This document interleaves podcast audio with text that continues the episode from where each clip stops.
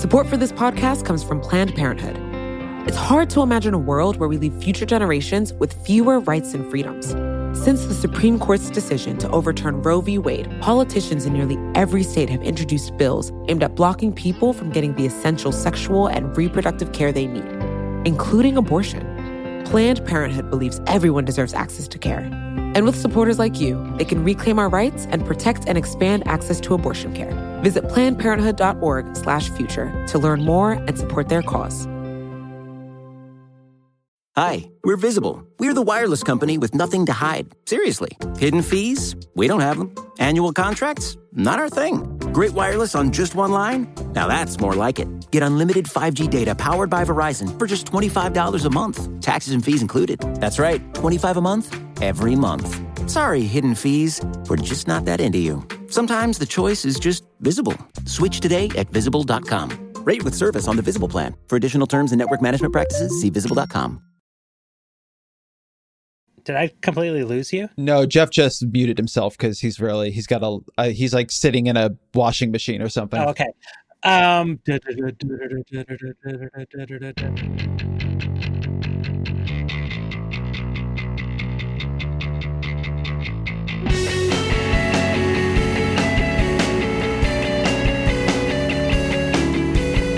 Hello, welcome to another episode of The Weeds on the Vox Media Podcast Network. I'm Matthew Yglesias, joined today by Ezra Klein from one of our Friday coronavirus chats. I was struck in the sort of whirl of coronavirus news, immediate crisis stuff, uh, that there were reports out. There's a good article in the in the upshot about how health insurance premiums may be going up by as much as 40% next year uh, as a result of sort of coronavirus costs. I mean this is not like the thing people need to worry about right now in, in this crisis but uh, uh, it's it's close to the weeds' heart.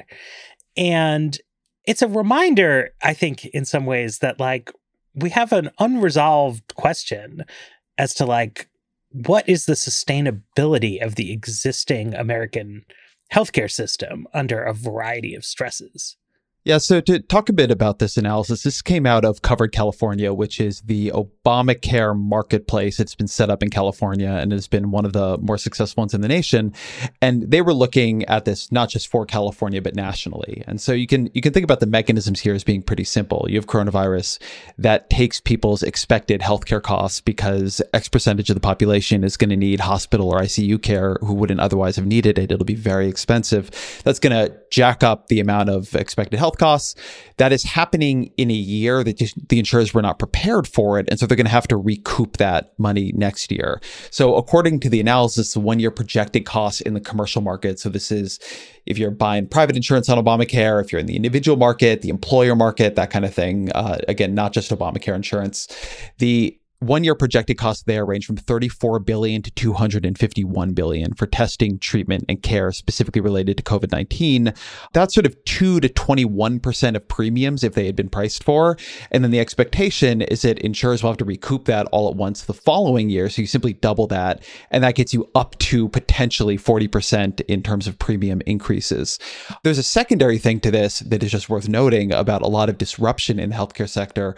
We are seeing massive, unbelievable unbelievable, unreal jobless claims. Um, we continue to see projections of as much as 20%, 30% unemployment, a lot of those people were going to have health insurance and lose it. Maybe they'll move over to Obamacare or something, but there's also going to be a lot of disruption within the health insurance market. So premiums going way up next year, people losing the health insurance they had and moving to something else. It's a very bad situation if there's not some kind of backstop or other sort of more comprehensive reform deployed. Right. And, you know, I mean, the job losses in, in particular are going to be a very heavy strain on you know people's ability to enroll on medicaid systems. I mean that's the the one place where the federal government has done a little bit is they increased the federal matching payments to medicaid as part of one of these rounds of stimulus bills. Uh, but at the same time states who you know shoulder that burden are facing this sharply declining tax revenue environment. Um, and you already saw new york moving to cut its medicaid program even as there's a greatly increased need for it because you know states just don't have the fiscal p- capacity to take this stuff on any more than the the private insurance market has the capacity to take it on. And you know, to me, I mean, in back of my mind as I watch this happening is the fact that, you know, we had this Democratic primary play out in which there was a heavy emphasis on what I think is a correct point, which is that the typical American was not looking for a massive disruption to their health insurance arrangements that, you know, as much as highly ideological left wing people may think status quo insurance in America is terrible, most people profess satisfaction with their employer based insurance. But the problem we have now is that, you know, just because you don't have President Bernie Sanders uh, passing a Medicare for All bill, that doesn't mean people actually get to have the stable insurance that they thought they liked, millions of people are going to lose their job and therefore lose their insurance. And the rest are going to have these premium hikes, which are going to really change things. I mean, employers routinely alter what the insurance package they offer is, right? If Cigna or whomever uh, comes to the HR department of a typical company and says, well, we're going to need 40% more money from you next year, uh, they don't just say, like, hey, no problem, you know, I'll write you a check for tens of millions of dollars. What they start doing is, uh, you know, they start trying to cope, right? Can we make the benefits less generous? Can we push more costs onto workers? Things like that. Not because they're like assholes. But, I mean, nobody can absorb a 40% increase in costs just like that. So you're going to see if those predictions come anywhere near true, right? A huge degradation in the quality of the insurance that the typical person has, as well as an increase in costs, plus a huge surge in the number of people who are uninsured. And that's sort of always been the latent problem with what people want from the insurance system, which is like for things to not change. But the policy status quo couldn't and didn't, and now we're going to see doesn't actually guarantee that kind of stability that people crave. Yeah, so there are a bunch of different things here. And uh, I want to make sure we have two directions in this conversation. One is to talk a bit about what needs to happen in the system right now just to stabilize it, right? Like in everything else we're dealing with, there's the economic rescue dimension of this, and it, has to happen very quickly. Um, and there are very obvious things that we could be doing, and in particular, the Trump administration needs to be doing that they're not. And then I think we should have a conversation about what this does to the, the, the bigger debate about healthcare, Medicare for all. You know, can we sort of create a guaranteed healthcare system out of this? But I want to note, um, one thing that the Trump administration has been asked to do by insurers, among others, is create a special enrollment period for Obamacare. So usually you can only enroll in the Affordable Care Act during one period of the year, absent um, uh, various extenuating circumstances like losing your job. Right now, they're saying just open it up, let anybody enroll who needs to enroll, so people have health insurance coverage there's a weird story behind this because in a meeting with insurers, it was understood that Trump had made the commitment to do that. And then a couple days later, the administration said it wasn't doing that. It was exploring other unnamed options. So right now, they could create uh, a, an open door for health insurance, and they're not doing that. They're also continuing to double down on this lawsuit where they're trying to get the entirety of the Affordable Care Act declared unconstitutional. So just before we even get into the big reforms that need to happen or could happen, it is worth noting that the Trump administration's like direct immediate response is to both not use the system we have effectively and to continue trying to take apart the system we have even under this enormous uh, stress and crisis. Right. Although, I mean, it, it is worth saying that at, at, first I sort of misunderstood this story about the special enrollment, but loss of job always qualifies you for special enrollment, yes. correct? Right it's not quite as bad as I as I first thought. But yeah, I mean, the problem we've seen throughout Trump's administration with the Affordable Care Act framework is that the theory of it was that the system would run moving forward. And we keep seeing in a variety of ways, whether it's investing in the ads during the sign up periods, what kind of waivers are given and when. Now, like it's a no brainer to declare a special enrollment period, but it's like the Trump administration doesn't want to operate the machine that they've inherited correctly because they don't believe it should be there, right? Like they don't want people to come away from this saying, oh, it's a really good thing that we put this ACA framework in place X number of years ago because it helped a lot of people. They're trying to make it not work. And it's, it, I mean, we've said so many times in the weeds, this is the most frustrating aspect of the Trump presidency is that he's such a political creature rather than an ideological one or a policy driven one. But he has so little interest in like digging into the idea that the the surest route to him becoming popular would be to just like try to do a better job on some of this stuff. But instead, you know, eh, the administration behaves in this incredibly hard edged ideological way that we know has nothing to do with like Trump's personality. It's very much coming from the like bowels of the conservative movement in this almost crazy way. Like they're pursuing this lawsuit, right? And imagine if they win. And suddenly it's like, up, oh, millions of people lose Medicaid just as they're flooding hospitals with infectious disease. Like that would be a catastrophe. I mean, a substantive catastrophe, but also a political catastrophe. But nobody is minding the store in a like a halfway responsible way and it's it's like part of the the multi-leveled sort of nature of the disaster that we're facing is that there's not any kind of like reasonable prudence about this that especially if you want to stop further transformation of the healthcare system in a statist direction, like you have to use the available tools to get people the help they need. And this seems to be happening on a lot of levels in the Trump administration in a very extreme way right now. So this this disconnect between the president himself and and the people around him. In general, I mean, if you've been paying attention to the president's press conferences, you see wild oscillations in his attitude towards coronavirus from day to day. And depending on which day people tune in, they become more optimistic about response, less optimistic. But what appears to have happened around him, and it's connected to his own enmity for certain states that he's dealing with, like uh, the governor of New York or or uh, Michigan, is a conservative movement view that this is not the federal government's job and states and localities should have this power and it is their problem is like meeting with the president's view that he doesn't like some of these states and cities into a weird response where there is no serious coordinated national plan on coronavirus. Like you cannot go and download the White House plan for coronavirus anywhere. It's the most wild thing in the world. And that's in part because they don't have a plan. I was just talking to Senator Chris Murphy about this, who thinks like you have, who makes this argument that you have to stop attacking the White House for doing a bad job on coronavirus. They're just not doing any real job at all. Like they've just completely abdicated this. And it appears to be a weird mixture between the president's distractibility and all over the placeness and sort of movement conservative federalism happening inside his White House. Um, but then you see this on, on things like healthcare too, where the president will go into a meeting with the insurers and say, yeah, don't worry about it. We'll, we'll get this done. And then it goes to the people at HHS, or I don't exactly know who scuttled this idea, but then these people who have been in the ranks and the trenches of the conservative movement for more than a decade trying to repeal Obamacare, they hear about this proposal to somehow expand Obamacare and they don't want to do it.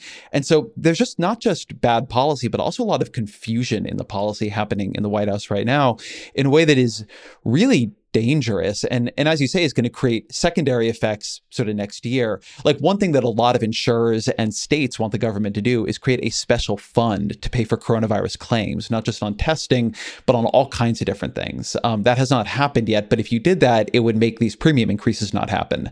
Now one could say, and I think we're going to talk about this as we get into this episode, well, why should the bad luck of getting coronavirus be treated differently than the bad luck of getting cancer or heart disease or hit by a car or um, viral pneumonia of some other kind or whatever it might be. And, and, and that raises some much bigger systemic questions. But right now, there's a lot the federal government could be doing to stabilize just this disaster. And they're doing almost none of it on the healthcare side, as far as we can tell.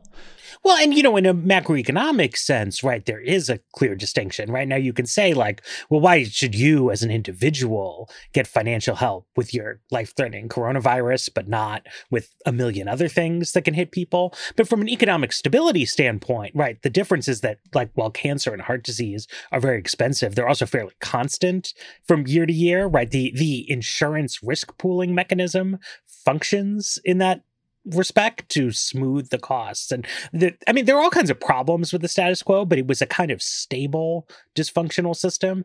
Coronavirus is this huge one off surge in costs, right? And if the federal government could take that off the books at a time when it certainly has the financial resources to do that, that would avoid having ripple effects on people's health insurance situation in 2021 and 2022 when the coronavirus itself will presumably be be gone. I think it's completely true that that's not a theoretically consistent way of dealing with things, but all the time in emergencies, the government scrambles and does things that it wouldn't do in other circumstances. I mean, and, and I think progressives are sympathetic to this in some cases to say, well, there should be a temporary suspension of foreclosures and evictions, right? And you can say, like, well, okay, why should you, because your bad luck happened to correspond with coronavirus, like, why do you get special housing assistance? And the answer is, uh, I don't know. Like life, life is not always fully fair. It's just the scale of this damage is unusually large, so it warrants some unusual actions. And Trump is not a proactive policymaker. He said in Wednesday night's um, press conference at some point, like, "Don't worry, the treatments will be taken care of." And it was the kind of thing that left me scratching my head. It's like, does he think that that's true? Because it it isn't true under any there's no existing policy framework by which the cost of coronavirus treatment will be taken care of. You could create one you probably should, but he isn't, as far as I know. There are no discussions between the White House and the relevant congressional committees. He just kind of says it. I mean, it's better that he said it than if he said, like, no, sorry, you're screwed, because that would close the door on a solution. But also, it can be very misleading and confusing to people if they think a problem is taken care of when it actually isn't, right? And we need to do things. I mean, it's nobody really wants to think about 2021 health insurance premiums right now, but it's important to think about it before it's it's too late. There's another piece of this which is I think we've been focusing on the side of this that progressives are normally more activated on, which is health insurance expansion, coverage, protection, insulation.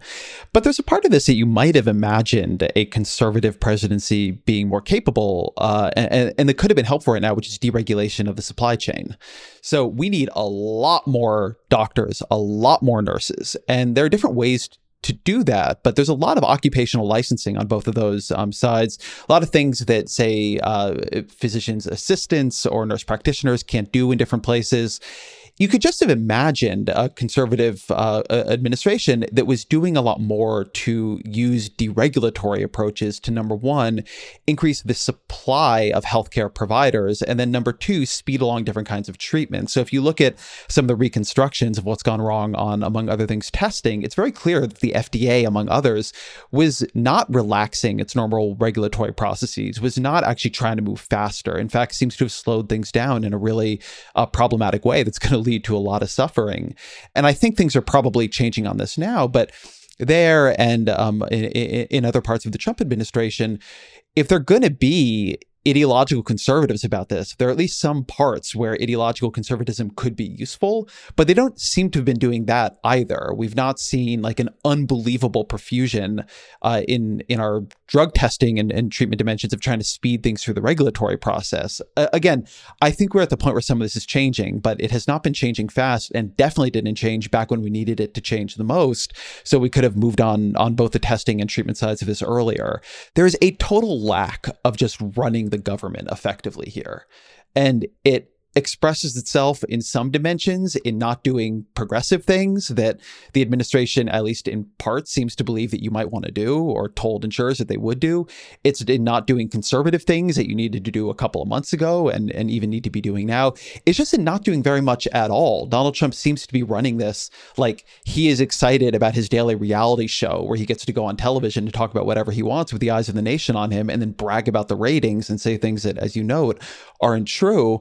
But it's really not clear anybody is running the federal government on this. I mean, in my reporting, I am hearing that like people have plans, they can't get their plans approved. Like there's a real set of problems here because the like the thing is not being run well. Like we have like Donald Trump doing the apprentice, not actually being a business executive. Yeah, and you know, even on the on the regulatory front, right? Uh, so you've had New York and New Jersey, I believe, both took action to change their medical licensing rules to allow uh, more foreign-born people with medical training in their home countries to qualify uh, to, to do treatments. That's a state issue where like the federal government technically can't lead. But again, you might expect a Republican president to, in a moment like this, say, that was good. Like, here are our federal best practices, right? And it like has I don't know, the HHS stamp of approval, and also like three right wing economists at think tanks who are like, yes, there's too much regulation, right? To try to push, because one thing that we know is happening is that the crisis hit the sort of big global cities first. And so that's New York, which which is huge and dense, but it's it's also New Orleans, which is not that big of a city, but where a lot of people came for Mardi Gras. Louisiana happens to have a Democratic governor, even though it's a very conservative state. And so you have a lot of red states where things are not that bad now, and where consequently the reaction time seems slow. And a useful thing a Republican president could do, even on things that are state issues, is like prod them to do more. If you're Missouri, you want to think now about how to improve your capacity to deal with a wave of cases. Now, you can hope it doesn't come, right? There's, there's nothing wrong with taking prudent steps and, and hoping for the best, but there's no guarantees at this point. It's in fact overwhelmingly likely that St. Louis and Kansas City hospitals will end up in the same situation as New York hospitals in a couple of weeks. And they're not using the advantage of time, and in part because the federal government is not sort of playing that that role. The one thing they did that I think was useful is um, CMS changed the rules for Medicare reimbursements for telemedicine so that Medicaid beneficiaries, Medicare beneficiaries rather, could like see their doctors through through video conference calls and, and stuff. And you know, they've been resisting that for years for some reason, but I, I think correctly decided the the balance of risks had shifted, but there's just not well, you said this, but like there's not a lot going on. It's like Trump enjoys playing president on television, but almost to an exaggerated extent, right? I mean, even if the content of the briefings was better, just like normally you would expect a concise thing because he'd be busy but like he stands up there like I don't have enough time in my day to watch those press conferences. I need to do my yeah, isn't job. that wild? We've got a kid, like got to keep the house clean. Like I don't know, there's like a lot going on. So it's like what's he doing? Why does he have hours every day for this? Well, I think he's not doing a huge amount of child care house cleaning, but but yes, the presidency is supposed to be a busy job. Um, let's take a break and talk about the national healthcare reform implications of this. Support for this podcast comes from Planned Parenthood. Your body is your own. That's why Planned Parenthood is committed to ensuring that everyone has the information and resources they need to make their own decisions about their bodies, including abortion care. Today, lawmakers who oppose abortion are challenging Planned Parenthood. Affordable, high quality basic health care for more than 2 million people is at stake. Planned Parenthood believes that health care is a basic human right that's why they fight every day to push for common sense policies that protect our right to control our own bodies. They also work tirelessly to oppose the onslaught of new policies aimed at interfering with personal decisions best left to patients and their doctors. They won't give up and they won't back down. You can join Planned Parenthood in the fight to help make sure that the next generation can decide their own futures. The organization needs your support now more than ever. With supporters like you, they can reclaim our rights and protect and expand access to abortion care. Visit plannedparenthood.org/future to learn more and support their cause. Support for this podcast comes from Planned Parenthood. Your body is your own. That's why Planned Parenthood is committed to ensuring that everyone has the information and resources they need to make their own decisions about their bodies, including abortion care. Today, lawmakers who oppose abortion are challenging Planned Parenthood. Affordable, high quality basic health care for more than 2 million people is at stake. Planned Parenthood believes that health care is a basic human right. That's why they fight every day to push for common sense policies that protect our right to control our own bodies. They also work tirelessly to oppose the onslaught of new policies aimed at interfering with personal decisions best left to patients and their doctors. They won't give up and they won't back down. You can join Planned Parenthood in the fight to help make sure that the next generation can decide their own futures. The organization needs your support now more than ever. With supporters like you, they can reclaim our rights and protect and expand access to abortion care. Visit plannedparenthood.org/future to learn more and support their cause. The Democratic Party primary is still happening. And as with everything else these days, it, it focuses on coronavirus. And so we had uh, one, I think, sort of telling incident, both about like where the primary is and and where the future of, of, the dialogue on this is happening. And Kamala Harris did a tweet about how we should make coronavirus treatments free for everybody. And I think she was expecting a lot of likes and RTs from progressive people because the government's stepping up to provide help for those in need. That's like I don't know, common sense, you know, kind of Democrat stuff. But Briahna Gray, who is Bernie Sanders' national press secretary, also a frequent Twitter presence, she did like a quote tweet dunk on Harris and said, like, well, why is it okay to die because you're poor if you get cancer? And Joe Biden was pushed on this in an interview on MSNBC to say, like, has this made you rethink your views about Medicare for all, anything like that? And he said, no, he remains opposed to that. He says single payer wouldn't help us at all in this situation. And he brought up in a slightly confused Joe Biden way, he was saying that there's a lot of hospital systems that are under financial stress right now because of coronavirus. So the kinds of cuts in provider payments that are featured in these Medicare for All plans would be sort of worse than ever to pull off in the current time. What I just said is a lot more coherent than what Biden actually said, but I am reliably told that's what he meant. And and I think it's true. A lot of places preemptively canceled elective surgery, which is a much more expansive concept of surgery than you might think. It's not like just cosmetic stuff. It's basically you're not in a critical emergency right now. It's it's elective. Yeah, a hip replacement that you know you've needed for years. Right. So hospitals have delayed that because you're supposed to keep the system clear. So they're losing tons of revenue. I mean, this is not super duper relevant to the big picture question of single payer, but it, it, was a reminder that the the cost savings in these Medicare for all plans have some real trade-offs involved and to an extent are only exacerbated by coronavirus. I want to separate these two situations a bit. Um, the the Briahna Joy Gray dunk on, on Harris, I think, is a very different situation than the Biden one. That to me is is an example of some of the Sanders campaign staff's really bad instincts on this stuff.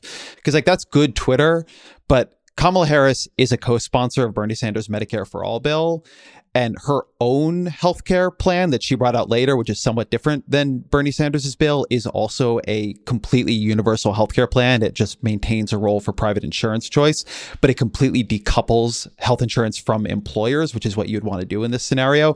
So, like, that is clearly somebody who is an ally, but is also proposing short term emergency measures. And, like, you need to make them an ally and also do short term emergency measures.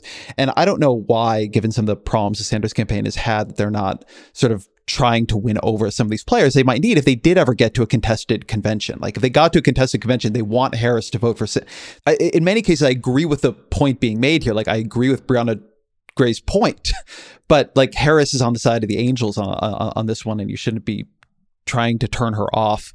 Joe Biden is making a couple of points here. One is that, and he said this a couple of times now, that you are seeing very bad outbreaks of coronavirus in countries that have different kinds of national healthcare systems, also in countries that don't. Um, and so single payer would not stop coronavirus, which is true, but doesn't mean it would not be better to have a single payer or just some kind of national healthcare system amidst coronavirus, right?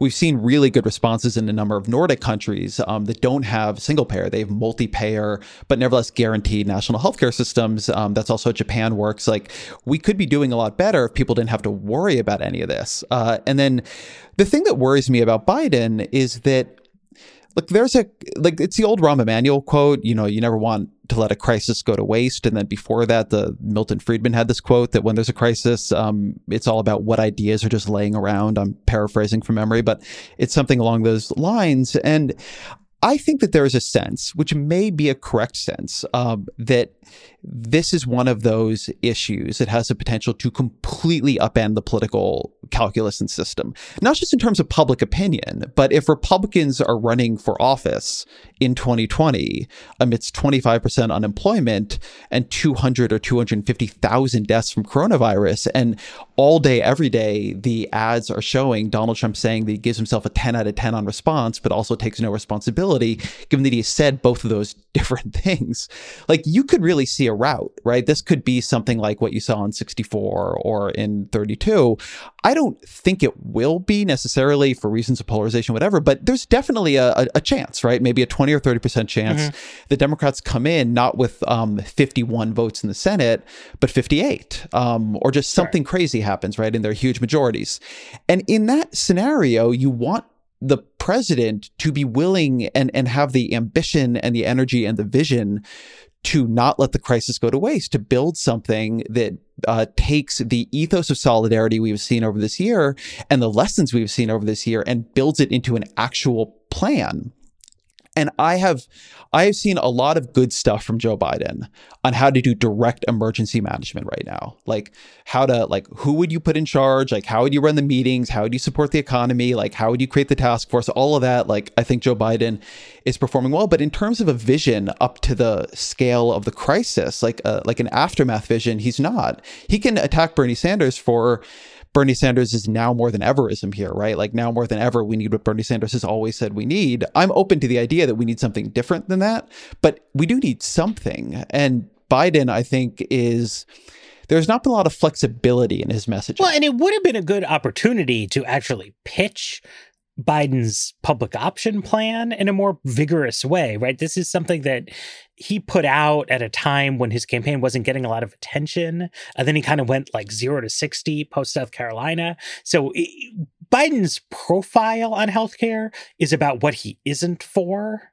at the moment, but like he does have this plan, right? And like you could say, look, under the Biden public option plan, right, there would be this backstop that is available to everybody. So you wouldn't have all, I mean, you could still have disruptions in life, but you would have a safety net that catches everybody who needs it without causing a like cataclysmic disruption for people who don't necessarily need it. Like that's the that's the affirmative case for the Biden healthcare vision. A legitimate question that a lot of people have about Biden on that healthcare topic is like, is this for real or not?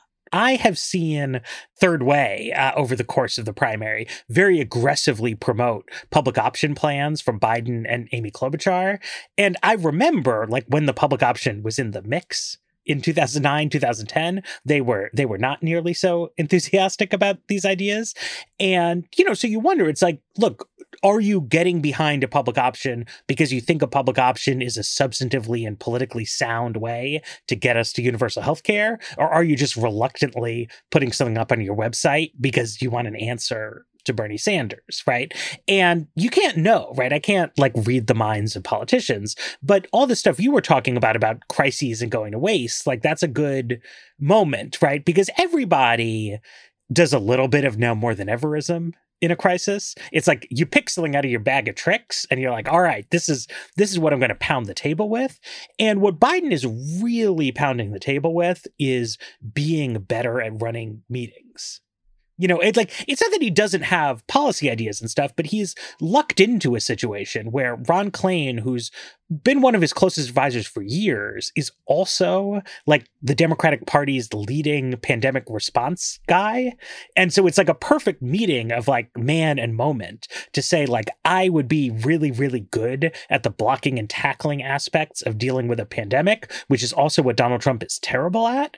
And like, that's all fine. But still, if you're talking about actually governing the country in 2021 and 2022, you are God hopes not actually going to be dealing with an acute medical emergency. What you're going to be dealing with is picking up the pieces of a broken economy and broken healthcare system. And you haven't seen a candidate who is like passionate about that. It's instead, it's very focused on the management, which, like, I wish we had that management now, but I do wish that you saw more more about how, how do we push the ball to reform, particularly because, as you say, it's like I've been assuming that the next Democratic president will be incredibly constrained by Congress. I think that's still probably true, but the odds of it not being true have have gone up from like 0.1% to 10%, right? And like you ought to adjust your ambitions in response to that.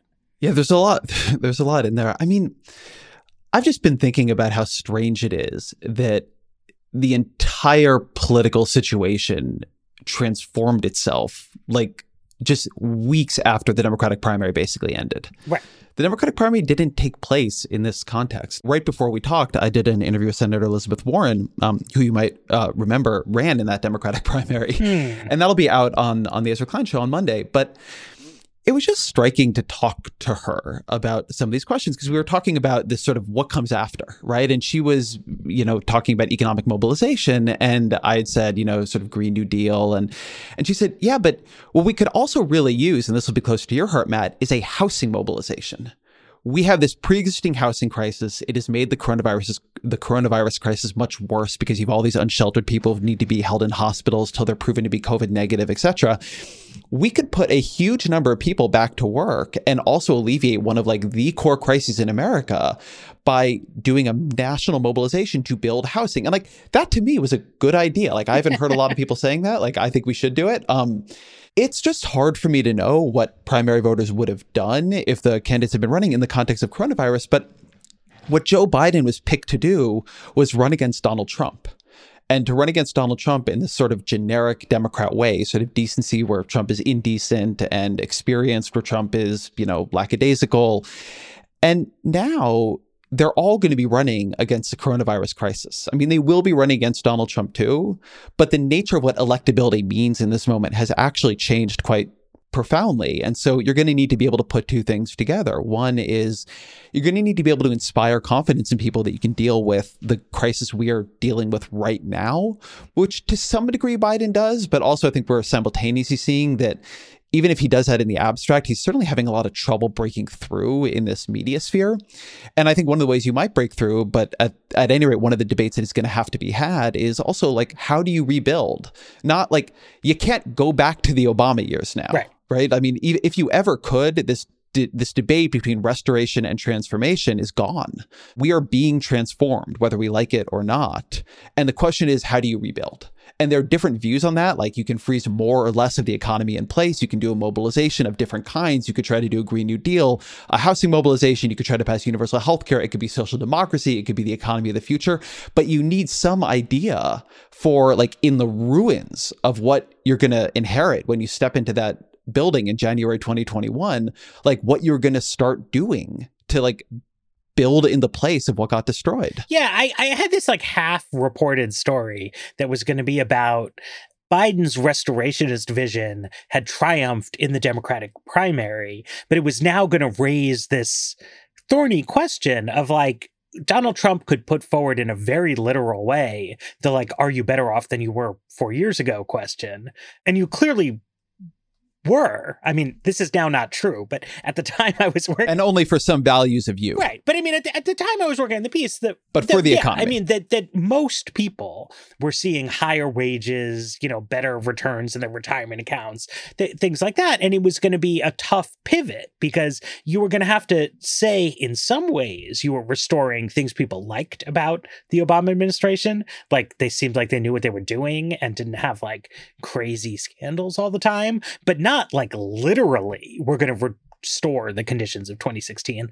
Uh, obviously, that's all completely moot now, but it's still true that the only political profile of Biden that I'm familiar with is of a restorationist concept. I don't want to say there's no Joe Biden vision for America, but there's no Joe Biden vision of transformation. His whole pitch was this idea that Trump was this detour on the road of like true American destiny, and we were going to get back on the road. But now, regardless of what happens to Trump, right, it's like the virus has taken the whole world on this very different detour in which the nature of the relationship with China is different. The nature of the European Union is different. The nature of like what it means to have a cooperative uh, international environment is changed. There's going to be a, a shambles of the entire retail economy when this comes forward. Like you can't just like turn the economy on and off I think, like a switch, right? Like something different is going to happen when we recover.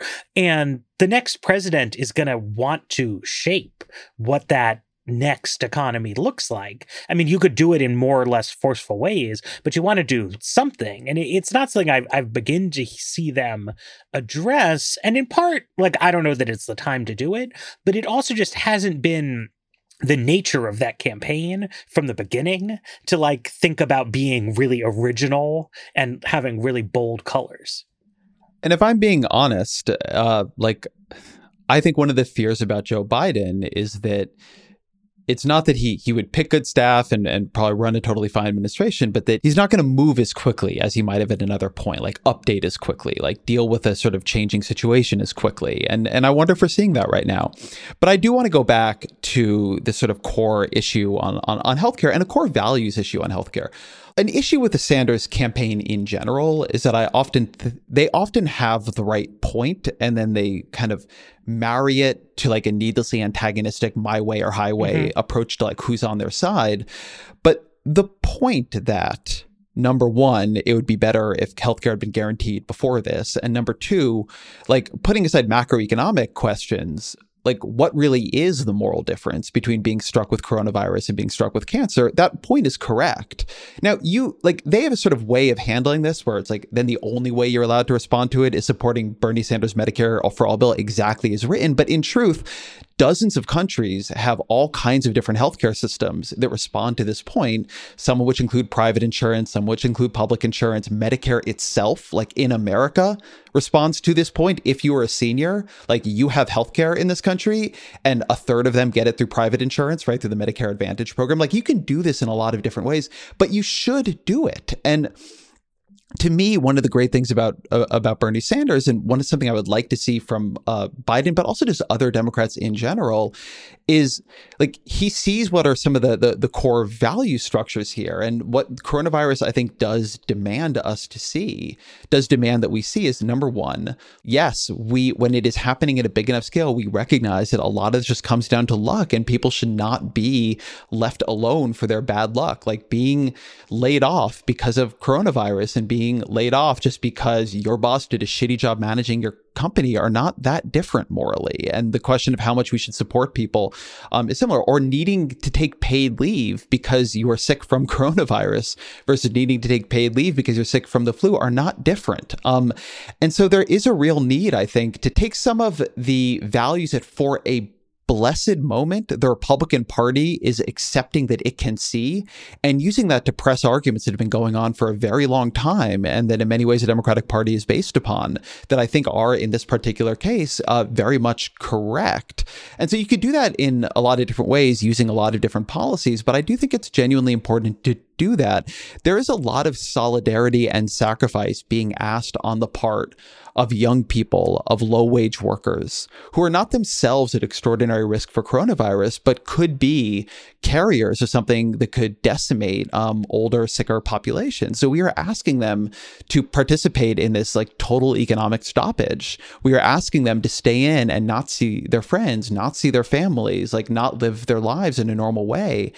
And fine. I think mo- I think that is the right thing to do, and it is the right thing to do to give it. But then that solidarity and sense of sacrifice also to go the other way.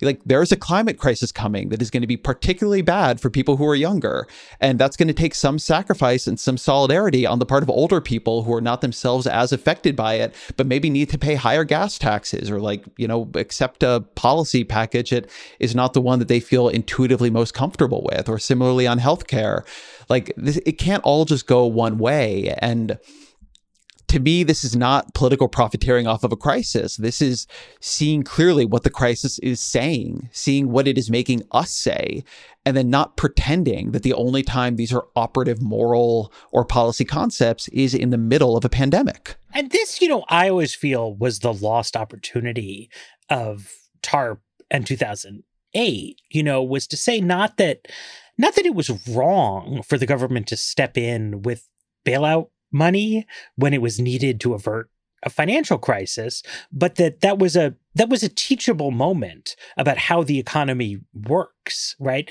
That it isn't a prosperous capitalist economy is not handed down to us from the clouds. It requires a government that steps in and helps when it's needed. And for that same reason, we should help individual people who suffer misfortunes here and there and up and down in, in economic life. And now we have another chance to make this same sorts of points about solidarity and the role of, of the state in moments of extreme emergency. and the utility of applying that logic in our sort of daily lives. And yeah, I mean, I, I, I think deploying that as just kind of like random dunks against senators who are in the top 10% of progressiveness in the US Congress is a is a weird way to do it. Um, but the sentiment is correct to try to push you know, our moral thinking forward, especially from the standpoint of an opposition political party that, you know, can say a lot about day to day management, but has very limited ability to actually influence like what happens this spring and summer. But they can have a lot of influence on like, what are we thinking about? What are we talking about? And it was, I mean, I think it was the correct instinct of the Sanders campaign to try to push the conversation in this direction. But I want to take another break and then pivot back to what I did think Biden's annoying response got right about this.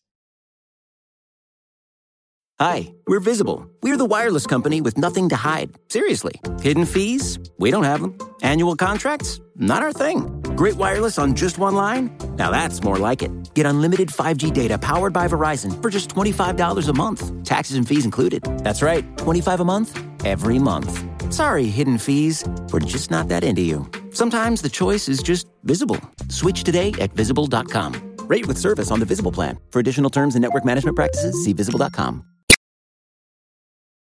So, one thing that we really, really, really see in this response, right? We are now being constantly flooded with information that is not about prices paid for healthcare treatments, but is about the availability of healthcare treatments. It's about everything from what is the actual number of hospital beds and ventilators to what treatments work and what don't to do we have a vaccine or don't we and what will a vaccine do when we develop it? And this to me is where i feel like the the left vision on healthcare always sort of falls down that there's this like time slice view that like there is some healthcare out there and we ought to provide it to people on an equitable basis which I, I largely agree with. But then there's very little attention paid to like what the healthcare is is like actually a moving target. And so I was looking up ICU beds per capita across different countries. And South Korea, which we're all talking about South Korea all the time now, um, they have like a ton uh, compared to any Western country, which I think probably helped them out in this crisis. Uh, then, if you look at the West, the United States has more ICU beds than Canada, than the UK, than France, um, but fewer than Germany, right? And separate from payment systems, right? If you are a Canadian who gets severe breathing distress because of coronavirus and cannot get on a ventilator because your country has an abnormally low number of ICU beds per capita, you are not going to feel very reassured by the fact that the inadequate treatment you receive is provided to you at zero cost. You would pay a lot of money to get in an ICU bed if your lungs were not functioning. Um, and you know, both things matter. Like nobody should be bankrupted by bad luck in the healthcare system, but it's also really important that people actually be able to get treatments, right? The the specter we have often is of a person who can't get a treatment they need because they don't have the money, which certainly happens and is awful. Uh, but even in egalitarian systems, you really see this in the UK. Like if you don't have the system capacity to treat people, like the fact that it's fair is sort of cold comfort. Well, I think it goes even more directly to the political problem here than that. So, if you look at polling, there is simply no attack that gets levied against single payer or any kind of healthcare expansion that is as effective as there will be waiting lines. Like if you tell people they will have, who are currently insured that they will have to wait longer for doctors, for surgeries, etc., like they turn against it in a second. And so being very attentive and having a real plan for healthcare supply is really important because particularly if what you're doing is you're saying we should immediately go to a fully universal, free at point of care system simultaneously slashing reimbursement rates at hospitals and for doctors by a considerable amount you are going to get waiting lines. I mean, you just will. Uh, that is how that is handled in Canada. It's how it's handled in the UK. Now, it doesn't need to happen, but it requires a large expansion of supply if it's not going to happen. And you actually rarely see sort of very big ideas for supply expansion coming along with that, right? You could imagine national things to expand what um, nurse practitioners can do and how easily they can be licensed, et cetera. You could do very, very large expansions of primary care. This is always why there's a particular focus, and this is something Biden brought up in that uh, comment on what will happen to rural hospitals under a Medicare for All program because they tend to operate at lower margins and are often at, at real risk of closing. Something that could be a real boon right now is a move to telemedicine finally fulfilling the promise many people have thought it has had for a long time, but it's not quite fulfilled. Now there's a lot of telemedicine happening, and that is going to create both like like new opportunities, but also new comfort among people for using it. And you could imagine expanding a lot of healthcare supply that way. Some systems right now, you can email your doctor or like get on a little app right now and like have your doctor look at your mole like that. That's much easier on the healthcare system than going in. Some healthcare systems, they don't let you email your doctor at all. Like that is still going on. We don't have electronic health records that work in a lot of systems, despite both the stimulus and Obamacare trying to make that happen. Um, you can read all kinds of pieces on why that has been more or less a failure, but we do not have interoperable electronic medical record systems in this country. So managing supply is both like important because it is important. Managing and making sure you're getting a lot of innovation is important because the point of healthcare is to buy you health, and innovation and supply to uh, deploy that innovation is how you get that. But if you're going to get something like this passed too, you need a credible plan.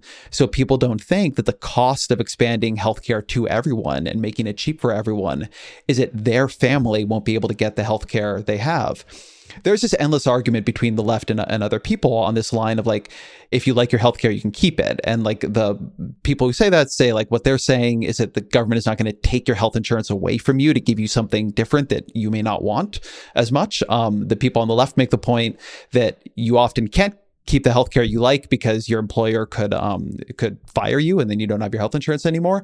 But another way in which like that bites is that if you move everybody over to Medicare for all and you tell them you can keep your doctor, but then their doctor is overloaded and can't see them.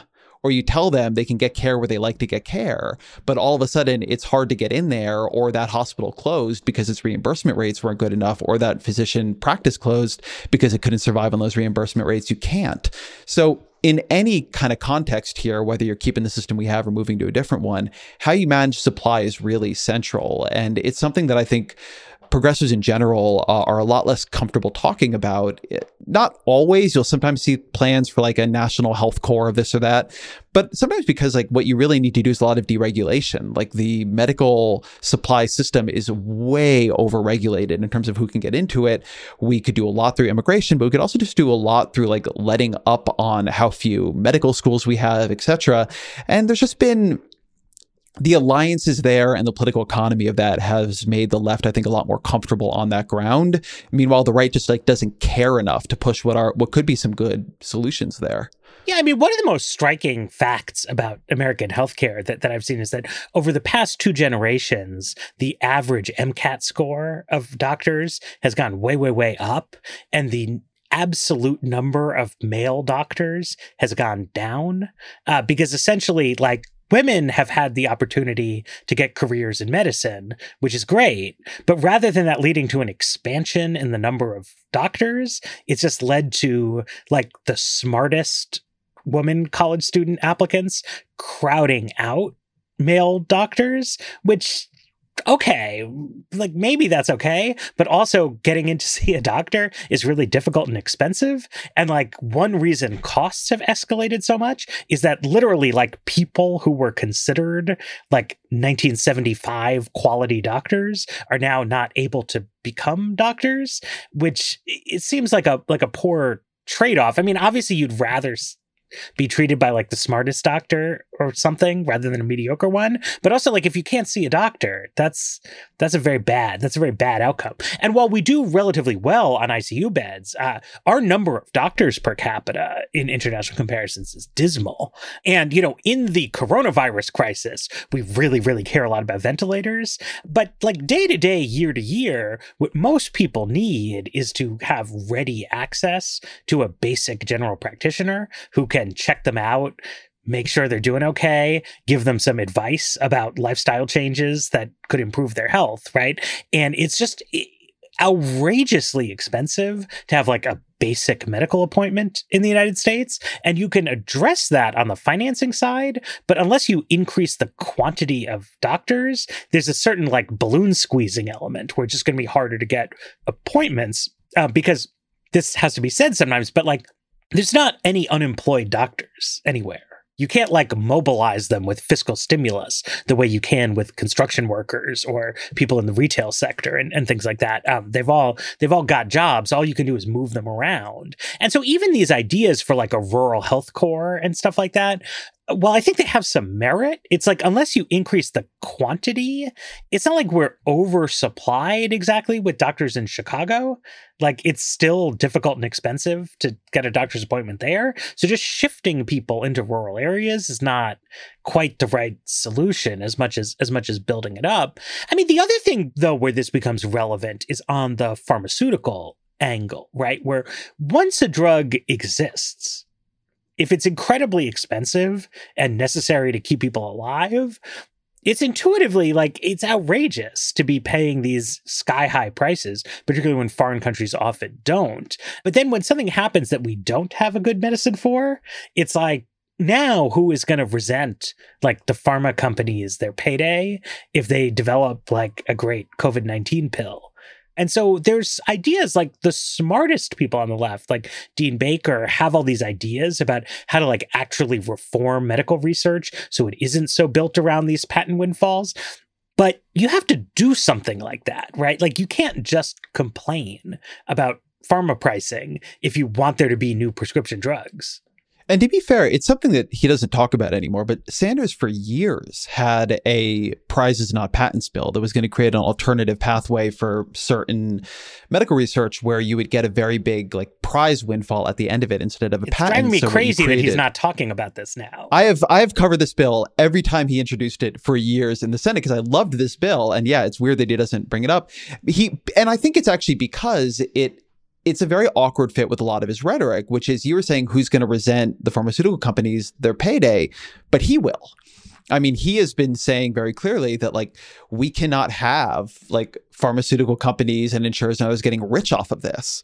And I don't want to see any price gouging. Like what I think we should have is like the government paying for the things people need in this case. But I do want the profit incentive working overtime here. Uh, I want everybody who can possibly do it thinking that if they have some breakthrough on how to do rapid testing or how to get to a vaccine quicker, like they are going to become millionaires or billionaires. And like that would be great. And like what I care about is that that is accessible to people. So I think there's actually been a tension here because this is a place where I think already you're seeing some if you can get the market to work in service of what you needed to be doing, that would be great. The problem is if you have a market that isn't working that well, and that even when it does work, people can't afford the outcome of it. But that's why stuff like prizes is really good. Like that's a good idea where the government basically creates a kind of structured market, and somebody will make a bunch of money if they if if they get if they win um, or they create the the good we need, and then it'll come to people for a very low cost. So we need a lot of synthesis. I, I think this is like maybe the theme of the show. We need all the synthesis of ideas on different sides of the debate right now, and that requires like flexible, creative policy thinkers who are able to match like not just what they have always wanted to this moment, but what this moment needs and what is around to this moment, pick up ideas from a lot of different places and put them together into one narrative that makes sense. And Donald Trump really isn't doing it. In my view, Joe Biden isn't doing it. In my view, Bernie Sanders, although some of his long term ideas I think have a real moral force now, I think he's not doing it. I think I said this in other podcasts here, but we feel to me like we need a level of leadership that none of the key players right now are ready to provide. And that maybe if this had been happening five months ago, we would have been looking for something different, but we have what we have. And like folks have got to step up, or members of Congress have got to step up, or somebody has got to step up because we need more than we're getting right now. Yeah. I mean, it's, it's very disappointing. I was thinking about the prizes specifically when I was reading an article about, you know, Abbott Labs has this new rapid test that is supposedly going to start coming out this week or, or next week. And people are very excited about it and they think they can run 50,000 tests a day or something. And there's all this discussion about like, well, where should the testing machines go? Right. And I'm not technical enough to like quite write this plan, but it's like you should take a garbage truck full of $100 bills and like park it at Abbott Laboratories and then make them cough up like all the blueprints and things so that anybody can make one of these machines, right? And we can go do it. And it's not like, it's not like, ooh, like we can't let them profit right? It's that like we can't let the means by which they profit be that there is right. limited supply of this very important technology. Like you have to just just pay them and then like let everybody go do it because we're going to have all these unemployed people um, and then all these people sitting around being like, where's the tests? And it's like, well, people need to make the tests, all, all kinds of stuff like this. Patents are fine, like some of the time, but historically, that is not how countries have incentivized like mission critical technological developments. But the United States has like backed itself into this incredible patent mania. And like Bernie has been on this case historically in some ways, but like I, would be good to see him talk about it and like put forward specific legislation, maybe narrow legislation related to coronavirus, where you might get, you know, like a broader coalition of people interested, something like that. Yeah, I mean, it's just, uh, you know, th- these are dramatic times and they could use a little more creativity. So, everybody everybody stay creative at home uh, thanks uh, thanks ezra thanks as always to our producer jeffrey geld and louise will be back on tuesday